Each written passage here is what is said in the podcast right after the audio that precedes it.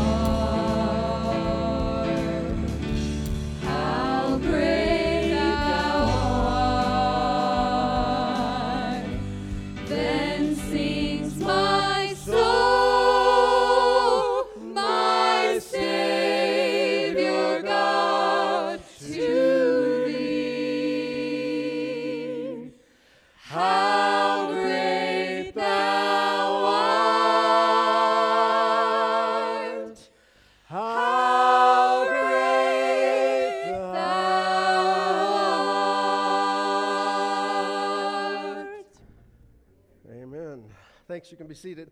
Good morning. Welcome to Community Church. So glad that you're here this morning.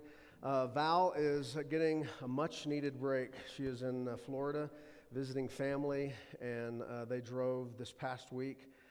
Uh, I asked her where they were going, and she said Key West. I plugged that into my map. I said, Val, that's a day and 11 hours. And She goes, 11 hours is not so bad. I said, Val, it's a day plus 11 hours. So, uh, good news is she gets to fly back. But she's uh, visiting her family. I'm so grateful to Madison, uh, who is standing in her place, kind of providing us with a vocal lead. And uh, so, again, glad that you're here this morning. If you're a guest with us this morning, I'd like to call your attention to our uh, welcome home card. It's in the pew back in front of you. We'd love to have a record of your visit. We love to just pray over the people that God brings our way, whether uh, you're just passing through or you're looking for a place that you can call your church home. Uh, so, if you would, you could fill that out. Uh, there's a uh, blank spot on the back, the entire back. You could use that for prayer requests or whatever you'd like to share. If you have questions, uh, then uh, please utilize that card. You can either leave it on the pew or you can place it on the table where our offering box is as you exit this morning. Uh, you'll also find a couple of things on the pew around you. One is our uh, weekend program. Uh, and inside the weekend program, uh, if you've come uh, here regularly, then you know this already, but there's always just a list of things that are going on uh, with regard to student ministry, also children's ministry. and then we're going to be working in the coming weeks as we get settled back into school to launching, relaunching our life groups. And so be sure and familiarize yourself with that. Then you'll also find a sheet called the Essential 100 uh, and that will pertain to the message this morning. Uh, in the uh, beginning in August, we're going to start back with our uh, uh, newcomers reception, which is just a chance for first time guests uh, who've been coming to meet myself and some of our staff, hear a little bit about our vision, maybe ask questions. And then on the second Sunday of every month is our covenant membership class. We're hoping to fire those back up. And in the lobby or the foyer, you'll find sign-ups against the wall over there on that bench, or rather desk area. Uh, and you can sign up for that class. We'll also follow up with you, get you more information about it. And our membership class, uh, we actually serve a luncheon because it's immediately after the service. And so we have lunch together and then we work our way through uh, what it means to be a member of our church. Uh, so if you're interested in that, please sign up. And again, uh, so glad that you're here this morning. We continue our new series. Uh, and just as a reminder, if you're um, interacting with people during the week, encourage them if they're ready to come back. Uh, we'd love to see more and more people coming, but ask them if they will to at least the first time to give us a reservation by going to our website, which is ccgunnison.com. And uh, that way we'll know if they're going to the 930 or the 11, and we will continue to do that for uh, the foreseeable future. Uh, and uh, our, this is the larger of the two services, but uh, a lot of, of our older members have felt comfortable coming to that service in particular because there's that much more space. So, again, uh, so glad you're here this morning. And uh, we uh, are continuing to pray for our community, uh, pray for our, our, our country, uh, our state, the world as we go through COVID 19. And I just want to uh, remind you that our spirit and, and, and the process of all of this was to uh, obey a series of biblical commands. One, to honor uh, our, our leaders in our community, to, to honor them and respect them. Uh, also, to love each other well. And that, that kind of needs to be the thing that we're known most by. Uh, and in this hour uh, of uh, uh diverse opinions, uh, love is, is what ought to rule the day uh, within the body of Christ. And so we worked to create a variance that would allow us to come back to church, begin meeting again, and, and so we're continuing to operate under that variance. Uh, which means that as you come in, we want you to know that the CDC and the Public Health Department uh, recommends the state, the governor has, has mandated it in most public places, uh, the importance of wearing a mask inside the walls of the church. Uh, we, can, we we believe that we're still under that variance, and so we are going to leave that to you, whatever you feel comfortable doing. And if you feel like you need to wear a mask, we're going to love you. Uh, and, and if you feel like you don't want to wear a mask, we're going to love you. And in that, love ought to be what defines uh, the body of believers, and that's what we have most to offer a culture uh, that's at odds with one another. So, uh, having said that, let me pray for the remainder of our service together. And again, thank you for being here. Father God, thank you for the opportunity to come together to worship you, to be reminded uh, afresh and anew how important it is that, uh, that we meet together, that, uh, that it is together that we are the body of Christ. And our desire is to worship you well, uh, to exalt you for who you are. Uh, to continue uh, individually and corporately as a church to, to take steps or strides toward uh, reflecting the life of Jesus Christ. And then, above all else, Father, uh, it, it is our desire that who we are uh, and the message that we proclaim uh, would be good news uh, to the world around us. We recognize that, uh, as Paul says, we are the aroma of Christ uh, unto life for some and the aroma of, of death to others. Uh, and so we just pray that, uh, that you would help us to walk faithfully in this hour, that our world desperately needs to know that you are there, that you are sovereign, that you have done something uh, uh to, um, to cure, to uh, address our deepest issue, that which threatens uh, our life on a continual basis and will ultimately remove us from this life, and that is our sin. And so we pray, Father, that people would turn to Jesus Christ in this hour. Pray that you would bless our time together, that your spirit would move among us as we worship, uh, and that you would leave us challenged uh, through the preaching of your word. And we ask all of this in Christ's name. Amen.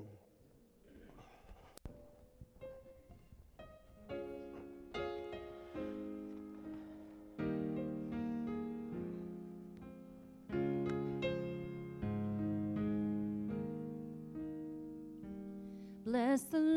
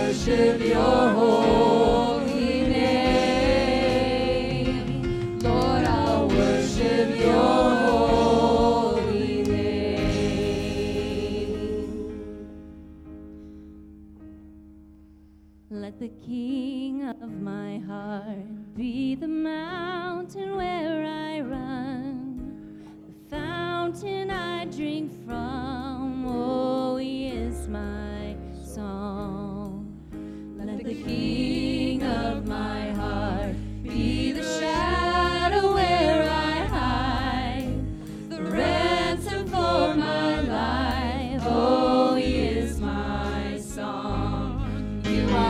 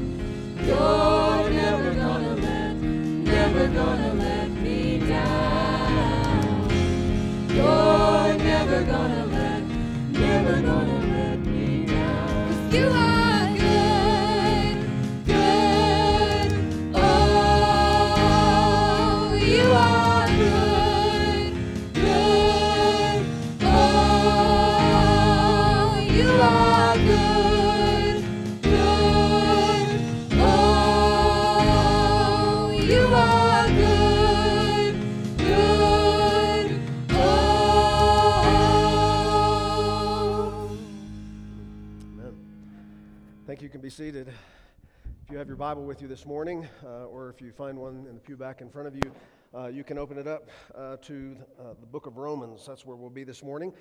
And it's time for our uh, jam, the kids' ministry. You guys can exit as well as the students. Uh, they'll be with Bob today as Val is gone. Thanks, Bob. And so, yeah, Romans chapter 12, my. Uh, two of my life verses we'll be looking at this morning as we continue our, our series, uh, You've Got This. And we titled this series that, uh, again, as I reiterated last week, not because uh, any one of us is capable uh, or that God expects us to produce a life on our own, but rather that as we enter a relationship with Jesus Christ and He begins to remake us into the person that we were intended to be, we can become the people He has called us to be. We can become like Christ. And as we do that, then we have the opportunity uh, as parents of passing on what we've learned about Christ to our children, being faithful guides to them. Uh, and then also because uh, we have each been called to the Great Commission as we invest our lives in making disciples of Jesus Christ. These are the kinds of things that we want to pass on to them. So we continue this morning with the fifth of those lessons, which I've titled What Goes In Comes Out. Uh, I don't know if you remember the show. Uh, this will date some of you. Some of you remember Art Linkletter uh, doing the show Kids Say the Darndest Things. Others of us uh, remember Bill Cosby before his uh, fall from grace. Uh, and it is really true. And no one knows uh, exactly how true it is like parents do. Uh, we have often been, in the raising of our four children, we have often just laughed at the things that kids uh, can say, just kind of spontaneous humor. And at the same time, we've been uh, moved and perplexed at the insight uh, that kids can often have into really large issues in life. kids often do say the darndest things. Nobody knows that like a parent. But the, the question that we're asking uh, specifically for parents or, or the idea of making disciples is what do, what do our kids think about critical life issues? Uh, what are they going to think as they come through your home and under your leadership and, and then enter a world? Uh, as someone, as God brings someone around your life and you have the opportunity to invest Christ in them, what, what, are, you going to, what are they going to be left thinking about critical life issues? How do they think about God? How do they think about marriage? How do they think about their own sexuality, uh, work, material things, uh, ethics in general? And, and an issue is that how they think, how they wind up thinking about these matters in life, uh, depends in a great measure upon the kinds of truths or values that were instilled in them. Uh, so, how they come to think is as important as what they're going to wind up thinking. And so that's the, the idea behind this message is that whatever it is that, that we pour into our personal lives, whatever it is we pour into our children, that in, in time is eventually going to come out. Now, this axiom uh, kind of forms a, a matrix or a grid through which we approach life. So, as we raise our kids, we want to teach them uh, the things of God so that they have a kind of a, a matrix that they can screen everything through. And it's true that not every uh, issue or subject matter that we'll experience in life uh, is specifically addressed in God's Word. Uh, but nevertheless, uh, the, the truth of God's Word forms a grid for our lives that if we understand God's Word, then we'll know how to respond to things that come our way and culture or, or our life circumstance. What, whatever goes in to the framework of our, our mind and our living is eventually going to be expressed. Now, as parents, as a society, we are all about the outcome. We love the outcome. And so, as parents, we will say things like, well, we want our kids to be kind and considerate. We want them to be brilliant and successful. We want them to be healthy and spiritually aligned and emotionally adjusted, relationally capable and mentally attuned. And my guess is that every parent or every person who uh, uh, engages the idea of making a disciple out of someone will at some point uh, feel either a, a great sense of satisfaction or a great heartache about how the lives of their kids express the home that they were brought up in. Or uh, it'll either be a celebration of a reliable way of living that was invested in them or an oversight to teaching very important truths. But as important, and I'd say more important than the idea of the outcome uh, of how our kids or how those we disciple are going to turn out uh, is the idea of input. because that's really the only thing that we have much to say about is, is what is it that we're going uh, to pour into them. And this, to, large, uh, to a large degree, determines the outcome in life. Uh, the principle here is that values that regularly go into one's mind will eventually be expressed and expressed in one's living. Do you believe that? Do you believe that whatever it is that you're pouring into your mind, that eventually it's going to express itself? Madison Avenue believes it. Uh, every year during the Super Bowl, Madison Avenue so believes this principle that what goes in comes out. They spend $1.6 million for every 30 seconds of advertisement because they believe through practice that if they can get your attention, then they can actually shape what you will do, how you'll spend your money. And this is uh, this idea of, of, what goes in uh, eventually comes out. Once we buy into that premise, then it will affect how we choose to live our lives how we uh, mentor or disciple our children, how we pour in to the lives of other people. And again, this principle, uh, embraced by the culture at large, is a biblical principle. Uh, I want you to look with me at Romans chapter 12, verses 1 and 2 this morning. The Bible just assumes this axiom and then it builds upon it. Romans chapter 12, verse 1 and 2 says, I appeal to you, therefore, brothers, actually begins in the Greek with the word therefore. It's a pivot in Paul's uh, letter to the church in Rome. I appeal to you, therefore, brothers. That brothers is the Greek word adelphoi, it's the neuter gender. So he's saying brothers and sisters. It applies to all of us. By the mercies of God, to present your bodies as a living sacrifice, holy and acceptable to God, which is your spiritual worship. Do not be conformed to this world but be transformed by the renewing of your mind, that by testing you may discern what is the will of God, what is good and acceptable and, imperfect. And perfect. So the Apostle Paul begins uh, with this challenge, and we'll talk about how this verse, these two verses, kind of divide the book of Romans. But begins, begins with this challenge by saying that what you and I are called to as Christ followers individually, and if we capture this, then we have the ability to pass it on, is that we are not to be practiced conformers. We are called to be different from the world around us. Uh, it is, we are a culture conditioned to go with the flow. We're, we're, conditioned to learn how to conform. That's how we behave in school. That's how we make the team. That's how we learn how to play sports and games, is, is by conforming to what we see around us. But for the Christ follower, the, the Apostle Paul says we are called to be non-conformist. Uh, another version of this verse says, Don't let the world squeeze you into its mold but let God remold your thinking from the inside out. Don't be squeezed uh, into the world's way of thinking. This is challenging because by nature we are imitative. That's how our children learn. They learn to do by watching. And adults are very much the same. It's just part of the way we are. We imitate in order to learn things. But the Bible is saying that you and I are not to accept the values of the culture around us just indiscriminately. We, we need to recognize that, that where the world is headed is different from where God is calling us. Now, the idea of a, a, a nonconformist mentality uh, is sometimes uh, considered uh, to be narrow minded uh, or, or, or, or, excuse me, to be like alarmist. Is that how you think about it? Do you think this idea that you and I ought to be going in the reverse direction of the culture around us is that, is that kind of an alarmist mentality? Well, the truth is, the reason why Paul is, is challenging us here is because it's quite easy to just jump in the culture and, and flow downstream. That's easy to do. Just run with the crowd. It's quite another thing to, to learn through spiritual discipline how to swim upstream, which is where God is leading us. And this is such an important truth for parents to grasp and learn how to live out if you're going to teach your kids in a world that's going to pressure them time and again to just go with the flow and swim downstream. Karl Barth called Christian ethics the great disturbance. The great disturbance because it so violently affects the way we naturally uh, approach life. This is about ethics. And Paul says if you and I uh, are to express a life of virtue, if you and I are, are to learn how to, to live transformed lives so that Jesus is what other people see in us, then it begins by choosing not to conform to the world around us. The world's values run contrary to the values of God. And if you're seeking to follow God, you will live in that tension. Have you felt it? Have you grappled with the tension of trying to be light in a dark world? Well, the only way that you and I succeed at doing that is as we allow the Holy Spirit to produce in us Christ likeness, which begins by recognizing I'm called to be different from the world.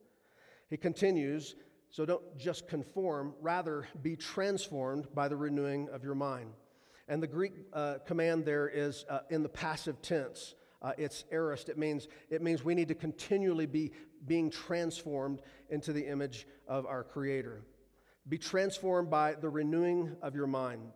The idea of transform uh, speaks of the inward and real formation of the essential nature of a person. Let me say that again. Uh, transformation speaks of the inward, starts on the inside first, and real formation of the essential nature of a person. Paul is talking about the essence of who we are. If you ever get, uh, you've heard the expression about how when a person gets in a, a, pressure cooker, when a person gets in certain circumstances, it actually just kind of like draws out who they really are. And, and what Paul is saying is that apart from Jesus Christ, you and I will express something other than what is God glorifying. We will just express our sinful nature. But if we choose the path of not conforming to the world around us, and we allow God to tr- begin the process of transform, transforming us by the renewing of our mind, then He will change the essence of who we are. He will make us look like Christ, and that's what we will express. And, and so the idea of transformation actually happens in two different ways in the Bible. In Romans chapter 1, uh, verse, uh, I'm sorry, Romans chapter 1 through chapter 11, we see the first way that God transforms us, and that, that is, in, if I can use the theological term, justification. It's about our salvation. So Paul builds this case all the way through the book of Romans, talking about how there's none good, no, not one.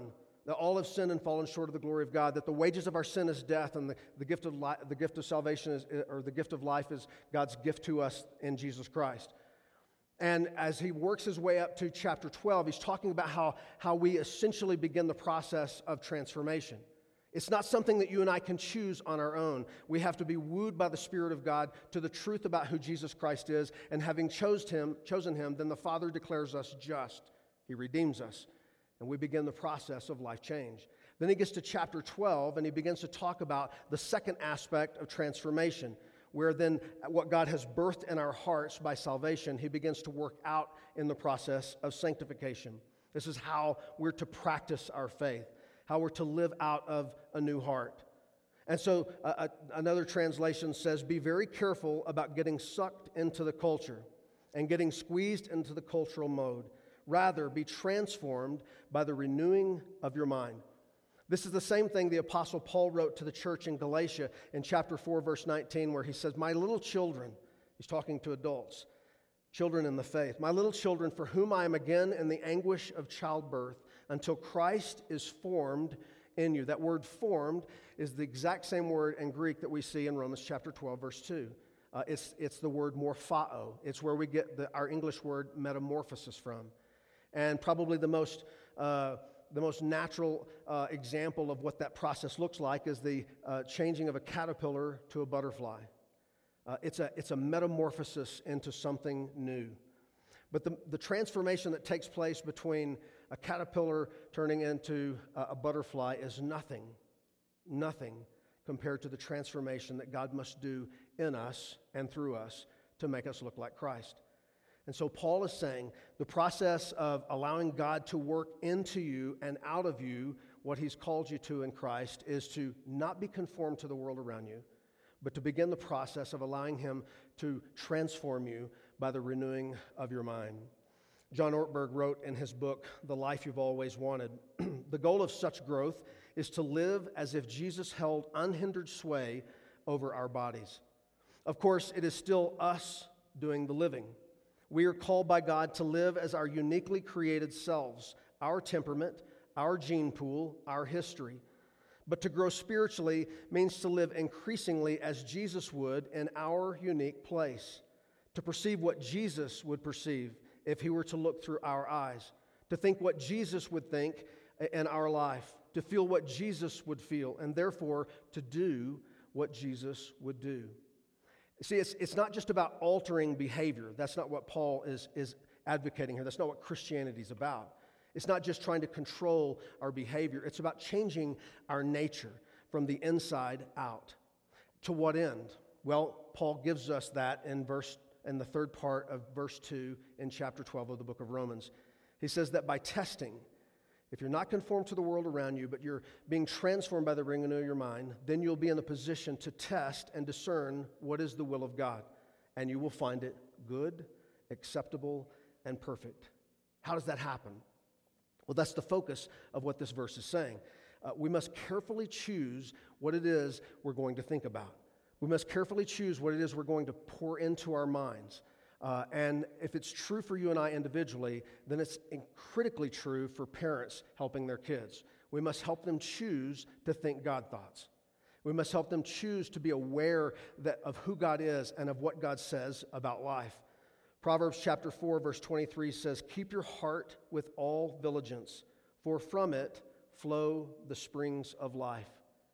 Change begins with a new way of thinking.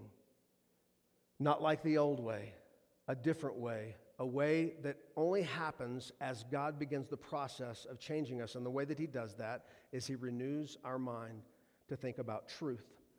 Now, if you're here this morning and you've never uh, taken the step of, of committing your life to God, you've never invited Jesus Christ uh, to save you from your sin and, and to have you adopted into God's family, you're here and, and perhaps you're just kind of investigating the truth claims of Christianity, and that's great. But can I tell you that for the person who gives themselves to God, the person who engages Romans chapter 12, 1 and 2, where they discover not only the ability to lay their life down as a, an act of worship to God, but to cease or to break from uh, conforming to the world around them and beginning the process of transformation, that only happens one way. It happens when you and I repent of our sin and we trust what God has done for us in Jesus Christ. That's where it starts. Everything outside of repentance and faith and the process of, of transformation that grows out of that is just religion. And if all that you do it, for a lifetime of Sundays is just go to church, but you never come to the place of recognizing that in order for you to have what God is offering to you, you have to turn around. You have to repent. You have to trust Him without reservation then you will have spent, you you will have wasted a lifetime of Sundays and you will die unchanged. Because the process of transformation only happens as we come to God the way He has invited us to. And as we do that, repentance, change the way uh, we view our lives, change the way we view Jesus, change the way we view God's Word. As we, as we trust God, then He begins the process of changing us. Let me say the, state the principle another way. Life changes when we understand that thinking determines how we feel and feelings determine how we behave. The reason why we want to advocate something other than just jumping in the culture stream and, and floating down river is because that that's, that's simply starts the process backwards. Our behaving is what needs to change, but we don't change our behaving simply by choosing another behavior. We have to change the way we think. And the thinking controls our feelings, and that will eventually express itself in our action. So if I'm in a depressed mood, where's that coming from? Well, I feel depressed. Yeah, but there's more to it than that. There are probably some thoughts attached to that. So, anytime we're wrestling with something, we need to go beyond the feelings. We need to go to the point uh, of thinking or belief because that expresses to some degree where the problem lies. And the Bible says that, that this is a, a battleground for you and I. That this is a place of, of conflict where we have to wrestle with the thoughts that are dictating our, both our feelings and our action. 2 Corinthians chapter 10 verses 3 through 5 says, "For though we walk in the flesh, we are not waging war according to the flesh. For the weapons of our warfare are not of the flesh, but have divine power to destroy strongholds. We destroy arguments and every lofty opinion raised against the knowledge of God, and we take every thought captive to Christ." That's pretty heavy language. What he's saying here is that there's a thought battle going on in every one of our lives. A thought battle between, you know, false teachings or false beliefs or false prof- philosophies or, or just screwed up thinking. And then there's truth, God's Word. And as we begin to interact with God's Word, and this is why it's so important that your diet of God's Word consists of something more than just listening to me teach it. As you and I begin to engage with truth of God's word, it will transform, it will modify how we think about a whole host of things from ourself, our heart, our sin struggles to our relationships to the world around us. And the, the way that we do that, Paul says, is by taking every thought we have captive to Christ. That's huge. It takes a lifetime to practice that discipline, taking every thought captive to Christ. Okay, so that's the foundation. And, and now, what I want to talk about is how does it work? How do we take the mystery of life transformation and work it into reality? And it's about extraction and infusion. And, and this is a process that moms and dads, we need to be helping with our kids. What goes in comes out. It's a process we need to be living ourselves first if we're going to reliably point them to it. And in the process of making disciples, it's what we need to pour into them. So, this verse, verse 2 of chapter 12 in the book of Romans, is about, uh, is about uh, filtering out and funneling in.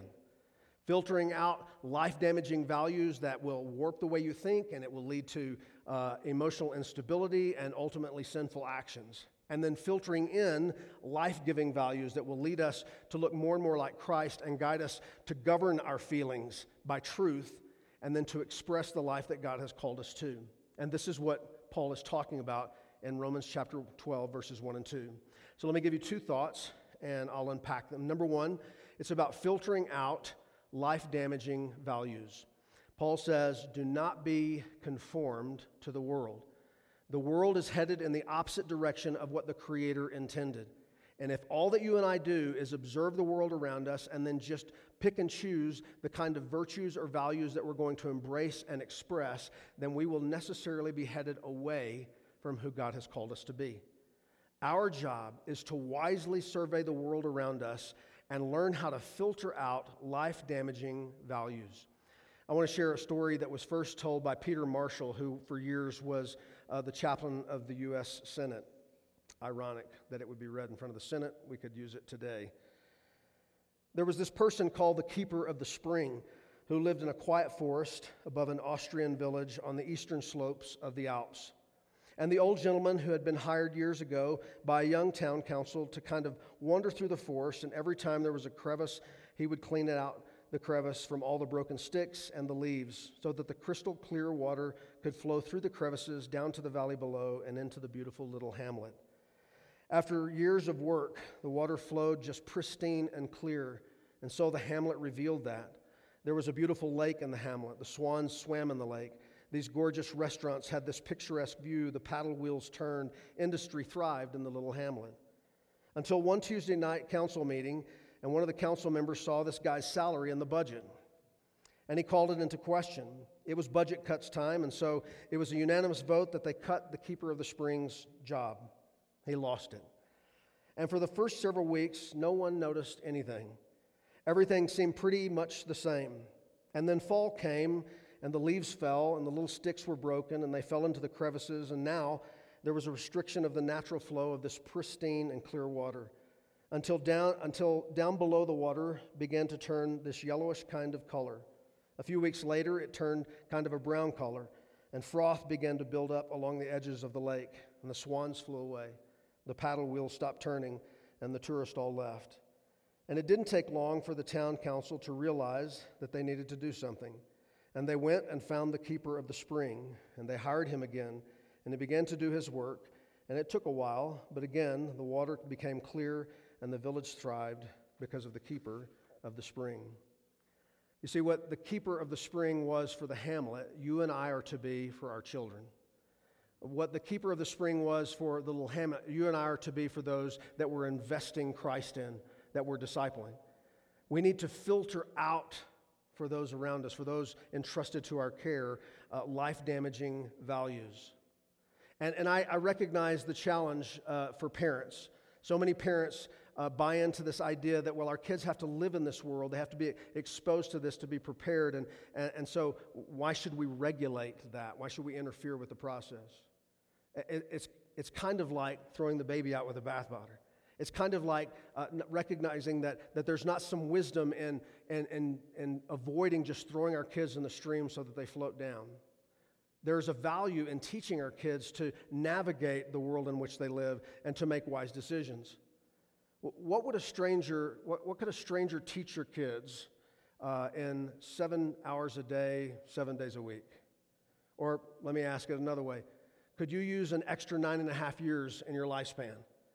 Because the truth is, uh, what, what, you and I are, we live in a culture where we are continually exposed uh, to outside sources of information coming in. And it happens through the television, it happens through media. Uh, Edward Newman wrote People used to get their values from church, school, and home, and now we get our values from television. One TV documentary said Communist Russia imparted values through forced education, China through propaganda, and America always, always through television. And there's plenty of time for that because the average person consumes seven hours and two minutes of television every single day. Every single day, uh, we expose ourselves uh, to that kind of television. Uh, studies show that children between the ages of 2 and 11 watch 25 and a half hours of television every week. Adult men will consume 24 and a half hours, maybe less now that there's no sports on. And maybe we'll never get sports back under the current circumstances. Women get the prize. They watch on average 30 hours per week. Now, I know that's not true of any of us in here. But the truth is, we live in a culture that's constantly bombarded with messages coming to us, values coming to us from the television.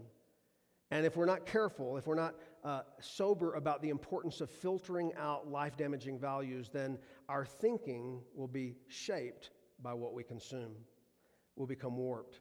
One of the most uh, one of the number one desensitizing issues in our culture is the culture's ability to get us to laugh at things we simply don't believe in. You ever notice that?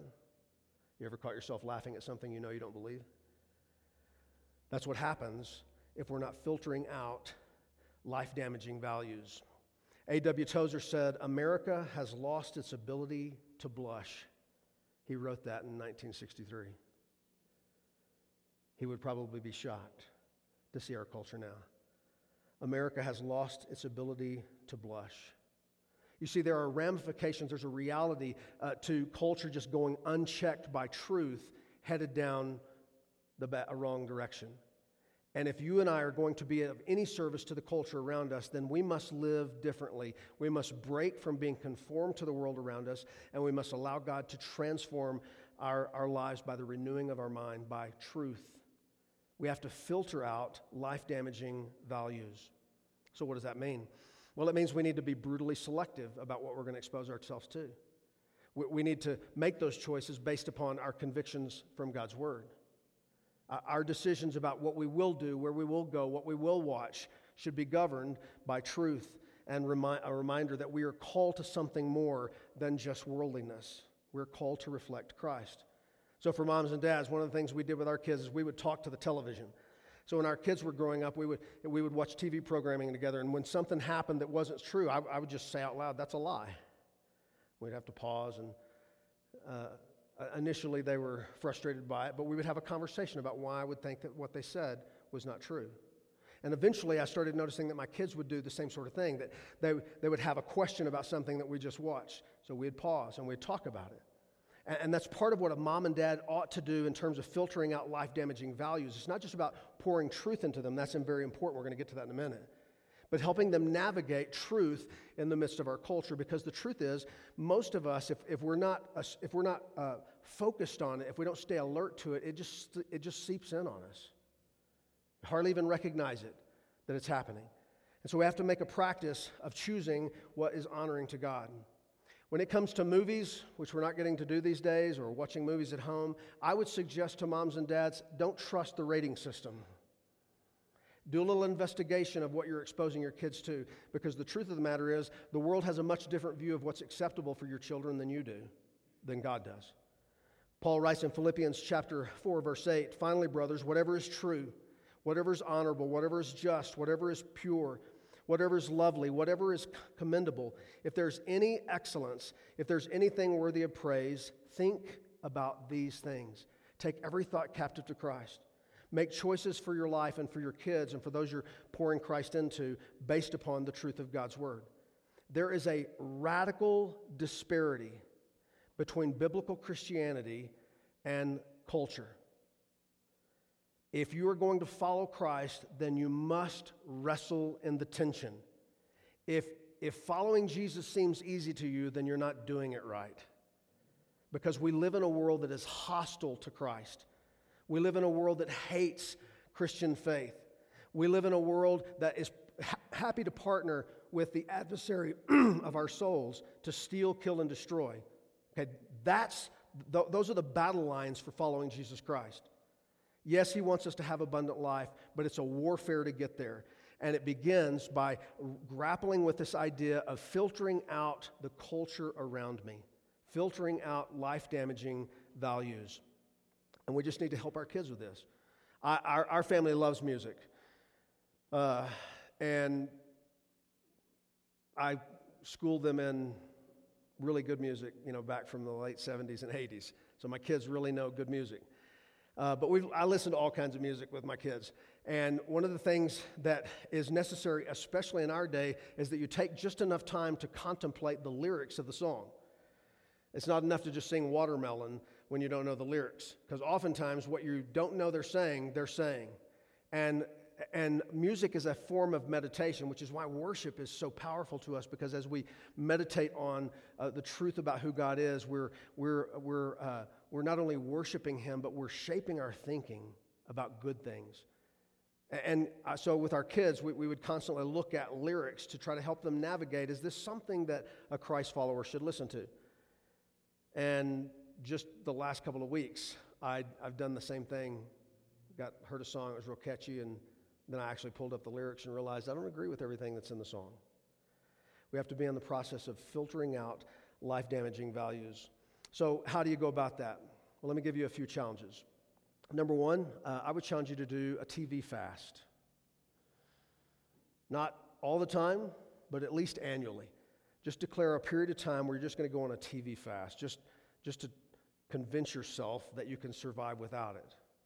And after the first couple days, you'll realize, man, it's a really bad habit. I don't even realize how much time I'm wasting by watching television. So go on a TV fast. Second, uh, set a standard for your home. Moms and dads, be the one that sets a standard for what, what is appropriate and what you will watch in your household.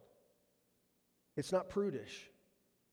Your, your job is to safeguard and protect your kids' hearts, to prepare them to respond to God.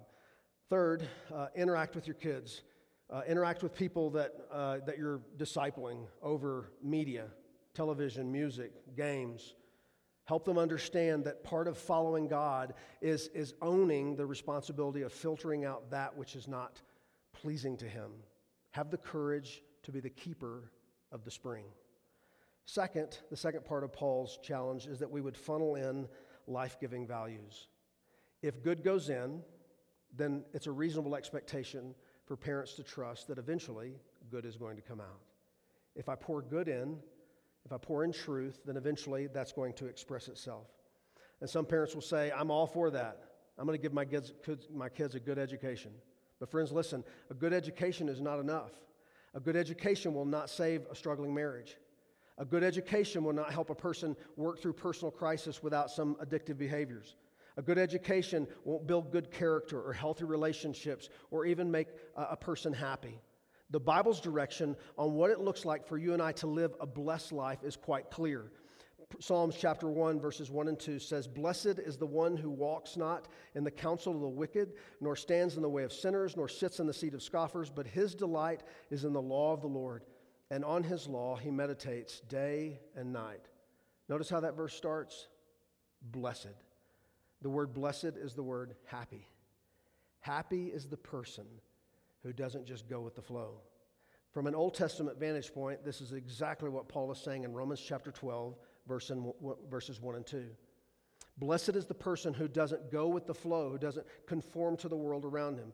Psalmist says, who doesn't walk, notice the progression, in the counsel of the wicked, or stand in the way of sinners, or sit in the seat of, of scoffers. There's a, a gradual becoming comfortable with the process. First of all, I'm just walking along the way. Then we actually stop and, and we're actually talking about the direction we're headed. And then I'm comfortable enough to sit down in it. Paul says, do not conform to the world. If you want to be happy, if you want to live a blessed life, then you have to get to the middle part of the verse, which is, as Paul says, is to be transformed by the renewing of our mind. The psalmist says it this way His delight the person who's not headed in the direction of the culture. His delight is in the law of the Lord, and on his law he meditates day and night. There's a filtering out and a funneling in.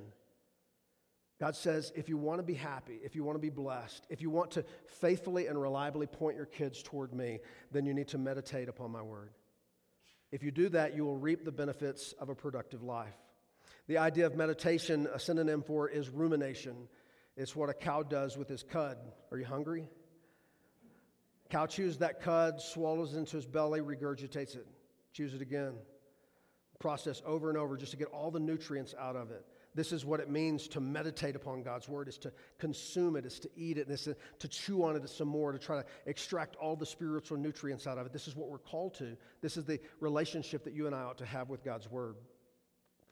This will change our thoughts, which will in turn govern our feelings, and it will produce actions.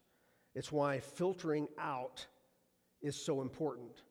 Because the things that we meditate on, the things that we chew on, these are the things that shape our thinking, our feeling, and our action. And the Apostle Paul, in agreement with the psalmist, says what we need is God's word. What we need is truth.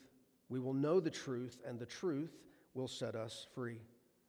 But the Bible gives a promise that when we give our thoughts to truth, then it produces a certain kind of life.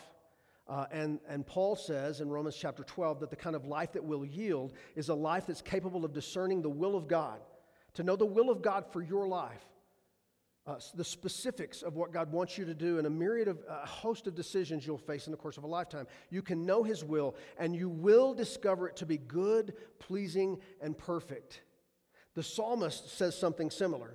He says that the payoff for you and I, as we meditate upon God's word, in verse 3, He is like a tree planted by streams of water that yields its fruit in its season, and its leaf does not wither. In all that it does, in all that He does, he prospers. That what you want for your kids? That's what I wanted for mine. Is that what you want for your life? Is that, is that the kind of faith you would like to hand off to someone that God brings your way? Then there's only one way to get it it's by the renewal of our mind, governing our feelings by truth, and expressing a life of holiness, which begins in a relationship with Jesus Christ. And what the psalmist says is that you and I are are like, metaphorically, we're like trees planted by streams of living water. You know, we often think when you see a large tree that, that, that its root system must be equal to that above the ground. It's not true. Trees have a root system four to five times as large as what you see above the ground. There's some big trees around here. But the root system is far more substantial. Why? Well, it's just part of what has to happen. The roots have to go deep in order for the tree to grow up. Large trees, I'm told, can consume 50 gallons of water a day just to continue the process of growing. And the lesson for us from the psalmist is that if you and I would have what it is that God has called us to, if we would live the kind of life uh, of Christ likeness and then pour that into our kids and pass it on to others around us, then we must do it God's way. We have to funnel out and filter in truth. What this passage is saying is that we need to draw all the nutrients of God's word that we can get. The simple fact of the matter is, we, we cannot spend enough time in God's word. You say, Well, uh, I, don't, I don't know the Bible. I don't have enough answers. I can't explain it to my kids. Can I give you a couple of encouragements? Number one, recognize that one hour a week at church is not enough. It's very important, We've learned that in this season, that being together, being, being the body of Christ is, is essential. It's, it's part of what we're called to. But just being here one hour a week is not enough. So you're going to have to move beyond that. Uh, I would suggest that, uh, that even in the, the idea of modeling a commitment to life group, as we get life groups, there's a lot of good that happens in life groups, but that's not even enough. The truth of the matter is, is if you want the life that God is offering to you, if you want to pass that on faithfully to your kids, then you are going to have to own your walk with Christ. You're going to have to faithfully pursue God, and that begins by hearing from His Word. You need to carve out 30 minutes a day. Listen, I know 30 minutes, you're like, I can't do it. You watch so much television, though. You do so many things. Carve out 30 minutes just to expose yourself to the truth of God's Word and watch and wonder as He begins to renew your mind and change the way you think about a host of things. This is part of what it means for you and I to walk with Christ is to love God's word. It's part of my desire for our church that we be a, a people who love the book. And not just, not just express that sentiment, but that you could look at our book and you could tell this person loves God's word. It's worn, it's tattered, it's marked up, it's full of field notes for how God has worked in this person's life. This is the kind of people we're called to be. This is the kind of Christian that the world desperately needs us to be. I read a quote this past week, and I don't have this in my notes, so I, I, I can only paraphrase it. But the quote was uh, from a pastor out of Canada who's, who's, uh, who said that, uh, that nominal Christianity uh, is not going to last. That's what we're experiencing right now. There is a massive drop off of people who have just left church altogether. They're not even trying to watch it online during this hour. And, and we're, we're quickly becoming a culture where genuine Christianity is going to stand out. And genuine Christianity has to be firmly based upon God's word. That was, the, that was what the author was saying. We got to go big or go home on God's word. That's genuine Christianity. And friends, if you would overcome sin in your life, if you would see God's blessing in your marriage, if you want to uh, see it pass on, uh, blessing pass on to your kids, then you have to be a person committed to God's word. Ask for help and you will find it. To get into God's Word for yourself, to learn it. I gave you a tool this morning you'll find on the pew beside you called the Essential 100. I'd encourage this for you, and then I'd encourage you to visit over, visit over these with your family. Uh, the Essential 100 verses, there, and you could spend an entire year walking through these, and then just passing them on to your kids. So I gave that to you. Play Bible trivia. We used to play Bible trivia, and uh, I just had to keep my mouth shut. I, I, had, I was handicapped, so I could only talk every once in a while because I'm the guy with the degrees.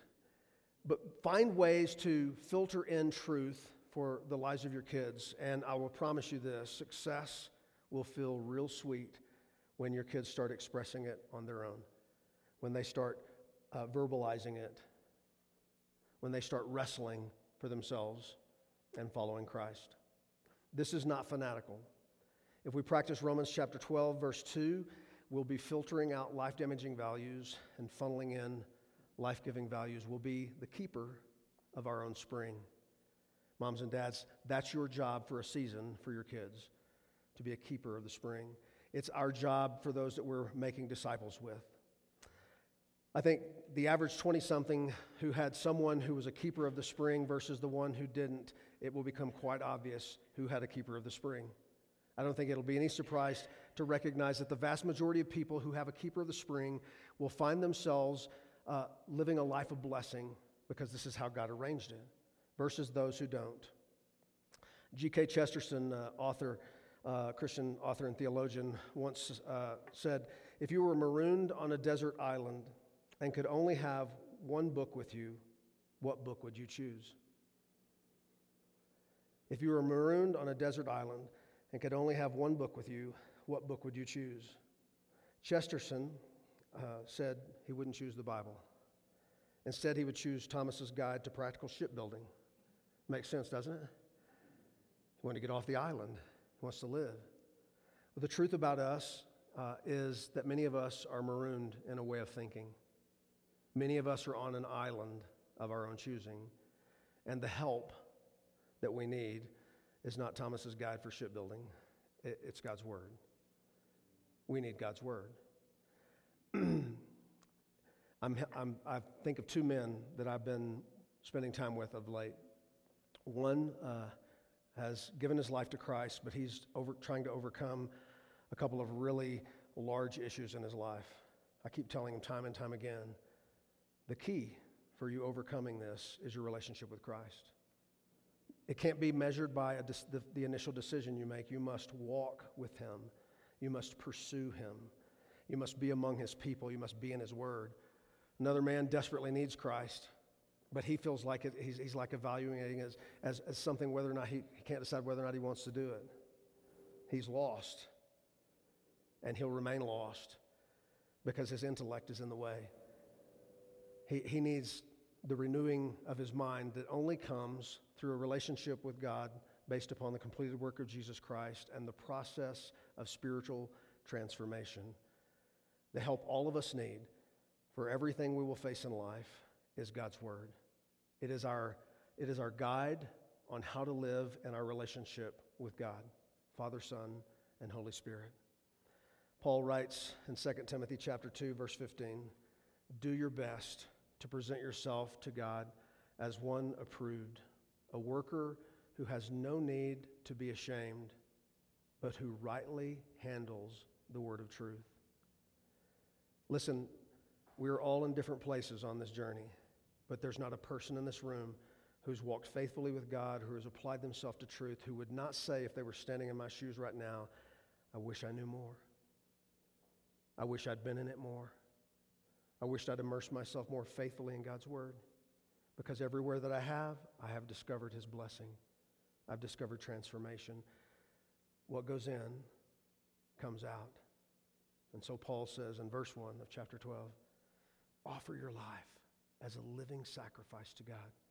Engage the process of what He wants to do as He makes you look like Jesus, and you will be, to use the psalmist words, blessed. Let's pray.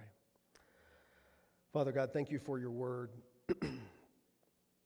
we recognize that truth is the means whereby we come to think rightly about you uh, and rightly about ourselves. And it is in truth that we discover your answer for our sin, who is Jesus Christ, who loved us and gave his life for us. I pray, Father, for the person who is religiously minded. They have Bibles, they frequent church, they do things that appear to be in keeping with a religious person, yet they have not yielded their life to you. I pray that they could see from the, the words of the Apostle Paul in Romans chapter 12, verses 1 and 2, that the process of, is about uh, whereby you change our lives is about sacrificing ourselves to you. It's about yielding over to you our lives so that you can remake us into the person you created us to be. And as you transform us, our thinking, that truth would govern our feelings and that our life would express holiness, we would become who you desire us to be. And by that, we would glorify you and we would give life to others. I pray for moms and dads that you would give them wisdom to know how to, uh, to funnel out those life damaging values, the influences of culture, and to teach their kids, to give them the skill set of swimming upstream in a culture with so many forces and influences so that they might yield a life that is blessed. And for those of us who know you, may we continue in the process of feeding on the Word of God, of meditating on truth, allowing you to change us from the inside out that we might be faithful and reliable guides to the world around us. And we ask all this in Christ's name. Amen. Just a reminder that next Sunday uh, is the first. We'll be celebrating communion together. So, particularly for those uh, who are listening by radio or watching on YouTube, if you'd like to come by the church this week, you could pick up communion if you're going to be at home next week, and then everyone else will be celebrating together here.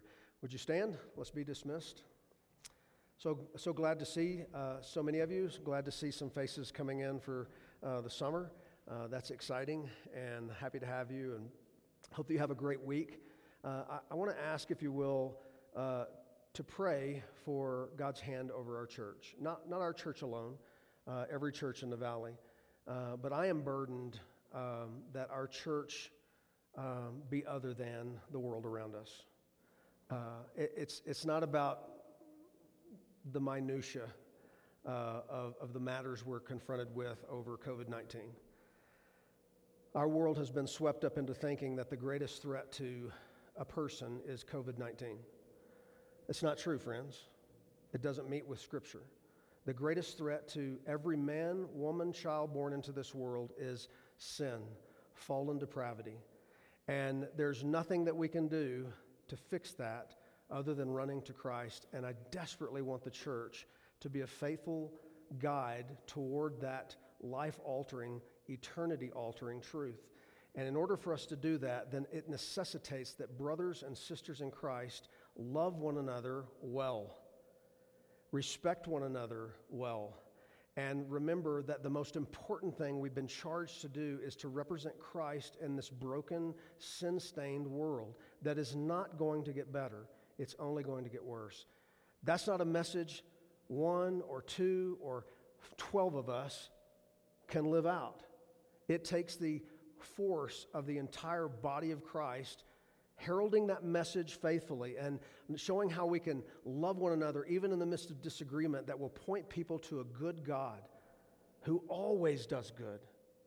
Our world desperately needs to see that, and the church in this hour must deliver the message. Would you help me with that? Let's pray to that end. God bless you. You're dismissed.